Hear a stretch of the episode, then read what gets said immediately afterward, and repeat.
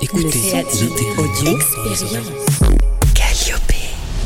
Mais comment ça se fait que les gars sont toujours aussi canons? Et comment les garçons ils font l'amour? Tu peux m'expliquer le sida? Pour avoir des enfants, ils font comment? Bah ouais, ils font comment? Bon, écoutez, on va faire un point. Mais pas n'importe quel point.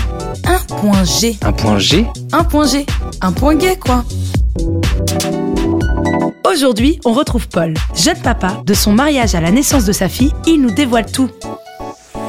Alors ben, moi je m'appelle Paul, j'ai 30 ans, je viens de Marseille et je vis à Paris depuis 6 ans. Euh, je travaille dans une banque d'affaires et puis, euh, et puis je suis marié avec un garçon qui a 32 ans et, euh, et puis on est papa d'une petite fille. Alors je sais pas si c'est bien de le dire dès le début, mais au moins je pose les jalons. Bah oui, voilà ça, ça voilà fait la ta synthèse. voilà. C'est génial. Alors, tu t'es mariée il y a combien de temps? Je me suis marié il y a un an, il y a tout juste un an. Euh, ça fait cinq ans qu'on est ensemble, ça fait quatre ans et demi qu'on vit ensemble, et, euh, et puis on a décidé de se marier il y a un an. Et puis on s'est marié parce qu'on s'aime fort, C'est trop mignon. qu'on y croit, voilà. Et donc, vous êtes rencontrés il y a 5 ans. Ouais. Et euh, ça a été ton, ton premier mec ou Non, pas du tout. J'ai fait la moitié de Paris à peu près, je pense. j'ai roulé ma bosse. Non, non, beau. pas du tout. Non, j'ai eu de- j'ai eu, j'ai eu d'autres histoires et, et d'ailleurs, je pense que c'est bien parce que c'est toutes les histoires que tu as, courtes, longues ou pas, ça, ça te permet aussi de, bah, de créer la bonne, enfin, du moins, j'espère la bonne, celle qui durera longtemps et celle euh, où tu construiras. T'as vécu aussi euh, cette homosexualité en étant à Marseille ou en arrivant à Paris euh? Moins parce que bon, déjà été avec des filles, bon, je me doutais un petit peu à Marseille. Et puis, si tu veux, euh, j'avais eu des expériences à Marseille, voilà, comme ça, assez légères, on va dire.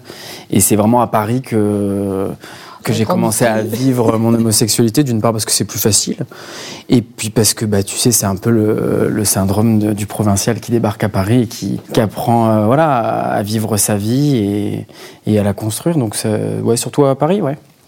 Comment euh, s'est déroulé ton, ton coming out quand t'étais euh, à Marseille?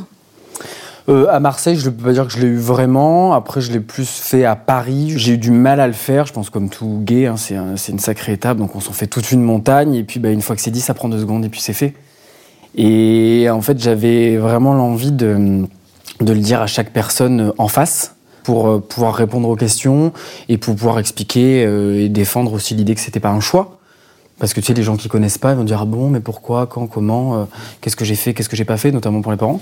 Donc euh, ça, je, je j'ai pris le temps de le faire et j'ai pris le temps aussi de, de dire euh, non pas je suis gay de but en blanc, mais voilà, je, je, je suis en couple, je suis amoureux, je suis bien avec quelqu'un et c'est un mec.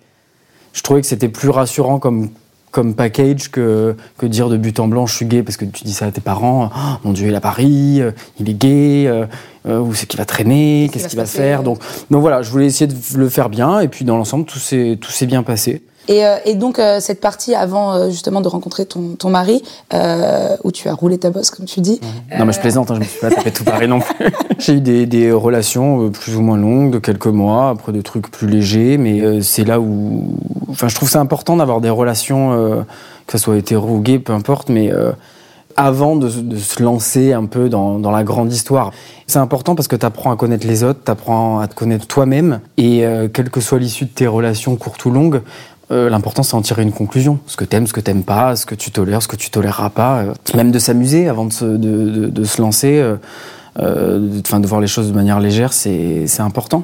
Et, euh, et tu disais également donc la, la troisième étape euh, que tu avais une, un enfant, petite fille, petit garçon, une petite fille. petite fille. Comment est venu ce projet-là euh, Tu l'avais déjà avant de rencontrer ton, ton mari Alors c'est vraiment un projet commun. Moi j'ai toujours aimé les enfants sans en être gaga pour le coup. J'avais l'espoir d'en avoir, mais en même temps le fait d'être gay, je me demande si j'avais pas commencé inconsciemment une forme de deuil d'enfant. Tu vois, j'adore les animaux. Je me suis dit bon, bah, peut-être que bah, je vivrai toute ma vie avec des chiens, des chats ou je ne sais quoi. Enfin, c'était pas le, drame de ma vie, mais ça restait, je pense, dans un coin de tête. Lui était plus dans le projet euh, je veux un enfant. Et, euh, et puis moi, ça m'est venu un peu comme une envie de pisser aussi. Euh, je me suis dit, tiens, j'ai envie d'a- d'avoir des enfants, de fonder une famille. Puis j'avais envie aussi, l'idée de transmettre euh, plein de choses. puis créer quelque chose à deux. Tu vois, c'était que, que notre union, même si on s'est mariés, euh, on a eu la chance de pouvoir acheter un appartement, euh, mais quelque chose de moins matériel, de plus, de plus, de plus concret, Humain. euh, plus humain. Ouais. Donc un enfant.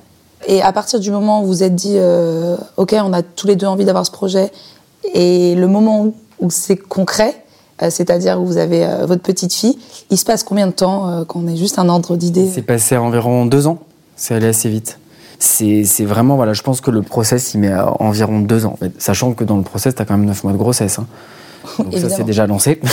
Et, euh, et quelles étaient les options Euh, Et à partir de ce moment-là, qu'est-ce que vous faites Euh, Quelles sont les, les questions que vous vous êtes posées et quelles sont les étapes Bah alors les options, de toute façon, on, on les envisage euh, toutes, tout en en éliminant certaines euh, assez rapidement. T'es gay euh, en couple, tu veux des enfants, bon, l'adoption c'est très compliqué. On a des copains, ça fait je pense six ans qui sont dans des process où, où ça n'aboutit pas, où c'est très compliqué. euh, et, et ça demande beaucoup d'énergie, enfin c'est difficile. On aurait pu adopter, hein, donc on n'était pas du tout dans l'objectif, euh, les gènes, la ressemblance, tout ça, ce qui est le cas de certaines personnes, que je comprends aussi. Euh, l'enfant avec un couple euh, de lesbiennes, par exemple, euh, ou une copine un peu vieille fille qui veut un enfant, donc avec garde partagée derrière, ça me convenait pas parce que l'enfant, direct dès qu'il arrive, il a quatre parents ou trois ou un peu compliqué. Sachant que tu peux pas contractualiser la chose, c'est-à-dire que tu vas faire un couple de lesbiennes, ça peut très très bien se passer, mais si après elles veulent garder l'enfant, il y a l'attachement, enfin on est quand même dans une aventure humaine, donc c'est tout ça c'est compliqué. Donc euh, ça on l'a enlevé. Euh, après euh, enlever un enfant euh, à l'étranger ou je ne sais quoi, ça on n'y a on a pas pensé pour le coup. Donc là, ça, ça c'était pas Non, l'option ça trafic c'était pas l'option. on euh, on voulait faire les choses bien, voilà. C'est cool. Et donc il restait. Il restait donc la GPA, donc la gestation pour autrui, sachant que, euh, de prime abord, je préfère dire que, même si beaucoup de gens le savent, que c'est interdit en France. Euh, la GPA, tu peux la faire donc aux États-Unis où c'est très bien encadré, ils ont un recul dessus. Par contre, ça, c'est, très cher, voilà, ça a un coût. Euh, Il y a d'autres pays où, euh, comme l'Ukraine ou l'Inde, où tu peux le faire, où c'est pour le coup beaucoup moins cher, mais c'est très mal encadré. Euh, les mères porteuses, bon, enfin, tu profites un peu de la misère humaine, pour moi. Parce que bon, c'est des filles qui font ça vraiment pour l'argent. Euh, L'enfant est pas sûr d'avoir les papiers, donc pas de passeport, il peut pas forcément quitter le, le territoire. Enfin, tout ça, pour moi, c'était c'était foireux et non. Donc vous avez choisi euh, d'un commun accord euh, les États-Unis. Donc voilà, donc on s'est renseigné un petit peu sur, sachant que sur internet t'as pas énormément d'informations. Donc on, s'est inscrit sur un site euh, pour le coup qui est assez euh, intéressant, c'est enfin plutôt un forum qui s'appelle l'ADFH, c'est l'association des familles homoparentales, je crois, où euh, c'est un peu la foire aux questions, la foire aux infos sur tout ce qui est homoparentalité. On a pu contacter des gens qui l'avaient déjà fait pour avoir un peu des témoignages, comprendre le, le process qui est assez complexe. Et euh, on a vu qu'il y avait une conférence à Bruxelles qui se tenait, je pense, en novembre, il y a peut-être deux ans, trois ans, pour informer avec des agences, des, des cliniques, etc. Et euh, on y allé. Et là aussi, on a beaucoup appris. Donc vous allez à cette, euh, à cette conférence, vous rencontrez euh, euh, des personnes qui, Voilà. qui vous donnent des conseils, qui vous donnent les étapes, qui vous... C'est ça. On se renseigne vraiment sur, sur tout le process, euh, sur tous les coûts, parce que comme c'est un coût assez important, c'est quand on te donne un coût, il n'est pas figé. Ouais, c'est une enveloppe. C'est une enveloppe, mais si ça se passe bien, c'est un peu moins. Si ça se passe moins bien, c'est un peu moins bien. Enfin, On est dans quel ordre de, de grandeur à peu près? Bah, nous, ça nous a coûté environ euh, tout le process, euh, tout complet en comprenant tout, euh, même je crois les billets d'avion, euh, 150 000 euros. D'accord. Voilà. Sachant qu'il y a quelques années, c'était un peu moins cher. chaque année, c'est des coûts qui, qui augmentent. Parce que bon, on parle des gays, mais il y a aussi beaucoup de couples hétéros qui le font. Plus la demande augmente, plus les prix Voilà, c'est ça. suivent, suivent par le haut. Exactement. 150 000 euros, c'est un vrai projet de vie au-delà de... Ouais. Surtout que tu peux pas faire forcément de prêt à la banque en disant je vais faire une GPA, euh, prêtez-moi les sous. Ouais, tout à fait. Donc euh, il faut, faut un peu se débrouiller. Après, tu n'as pas à les dépenser d'un coup, hein, mais euh, Bien sûr. voilà, c'est vrai que ça va vite et c'est un sacré, sacré projet quoi, pour le coup. Quand vous décidez de vous lancer, qu'est-ce qui se passe? Vous, vous contactez un, un organisme, on vous met en relation avec une clinique que- Qu'est-ce qui se passe après? Alors en fait, tu- tu- si tu veux, quand tu fais une GPA, tu as deux, deux intermédiaires, enfin principaux. C'est-à-dire tu as une agence euh, qui, elle, va gérer toute la partie administrative euh, et la partie mère porteuse. Et tu as une clinique qui, comme son nom l'indique, va faire toute la partie un peu plus scientifique, euh, fécondation in vitro, etc. Donc les deux aux États-Unis. Donc les deux aux États-Unis, nous on en a rencontré plusieurs, on l'a fait un peu au feeling parce que euh, si tu veux, en- même en tant que Français, les États-Unis, c'est une culture qui est tellement différente de la nôtre. C'est un vrai business là-bas. Euh, Il n'y a pas de tabou avec l'argent. euh, c'est en même temps, ça va vite. En même temps, ils ont tout compris, je pense, au business. Mais en même temps, C'est assez perturbant parce que bon. il y a une partie scientifique, il y a une partie euh, humaine et tout ça, tout est mélangé, donc c'est quand même assez nouveau, même si on est en plein dedans, euh, c'est assez perturbant. Voilà. Donc là, on a, choisi une agence qui était à Portland, dans l'O- dans l'Oregon, une clinique qui était à Portland aussi. Les deux peuvent être distinctes, enfin, elles sont pas forcément d'accord entre elles, mais voilà, nous, on a choisi euh, notre clinique et notre médecin et, euh, l'agence. Avec notre case manager qui, s'occupait de notre, notre dossier. En parallèle, en périphérie, en satellite de tout ça, tu as des avocats, bien sûr, euh, qui font tout ce qui est rédaction de contrat euh, et tout ce qui est juridique. Est-ce que tu peux nous raconter la première fois où tu es arrivé à l'agence? Déjà, l'agence, la première impression qu'on en a eue, au début, on s'est dit on va arriver dans un grand building où tout va être aseptisé, euh, les gens en costume, et pas du tout. On, on arrive dans, donc, à côté de Portland où c'est que des petites maisons, tu vois, c'est l'automne, les arbres sont oranges, très, très mignon. Et des gens qui buvaient le thé euh, en mode très cosy, très cool, euh, rien de très commercial, au business ou enfin tu vois l'américaine, très apaisant. Et donc on a été très bien reçus. Euh, on nous a réexpliqué un peu le process, comment ça se passait. Question bête, vous parlez tous les deux anglais? Ouais, on parle tous les deux anglais, et ça c'est un point majeur. Euh, moi je parlais bien anglais, mais euh, là j'ai appris pour le coup encore plus parce que c'est, si tu veux, il y a des, beaucoup de termes techniques, on parle de juridique, on parle de... C'est une vraie barrière, ça si C'est tu- une vraie barrière. Après, ils te proposent des, des traducteurs, notamment quand tu fais des Skype avec eux en amont ou pendant le process. Euh, mais c'est vrai que c'est important de parler anglais. ouais. Mm. Et donc là, euh, bon, donc on nous a présenté le contrat qu'on avait déjà lu en amont et on a signé. Le soir même, Trump était élu. Génial Tu vois, donc on s'est dit merde. C'est qu'est-ce qui va changer parce que bon, Ouais. il, est un peu, il était un peu réputé pour être un peu homophobe, un peu raciste, un peu plein de choses. Donc on s'est dit bon, qu'ils reviennent pas en arrière parce que et puis tu sais qu'on sait pas comment fonctionne la loi aux États-Unis. C'est, c'est encore une fois c'est particulier. Donc là, on signe avec eux euh, et le lendemain, on, on va voir la clinique. Là, gros moment de stress parce que alors là pour le coup c'était très aseptisé mais très chic. Hein. C'était euh, propre, beau. C'est pas du tout l'hôpital public euh, français. Ouais, J'ose imaginer. euh, C'est encore mieux que l'hôpital américain, tu vois, euh, de Paris. Pour le coup, c'était vraiment euh, très beau. Donc là, tu te dis bon, je vais douiller. Je, je vois, on va passer mon argent. Voilà. Et là, là, on refait plein d'examens parce que ce que j'ai pas dit, c'est qu'avant, ils te demandent un, un sacré dossier mé- médical. On est tous porteurs de maladies par rapport à notre génome, etc. Et donc, on fait un gros bilan, un gros check-up de, de, de tout. Euh, et donc, on fait tous les deux notre don de sperme qui va être congelé. Ça, c'est la première, première étape. Donc là, on rentre en San Francisco, on passe trois jours, on rentre à Paris. Et après, la prochaine étape, c'est de trouver la donneuse. Ouais.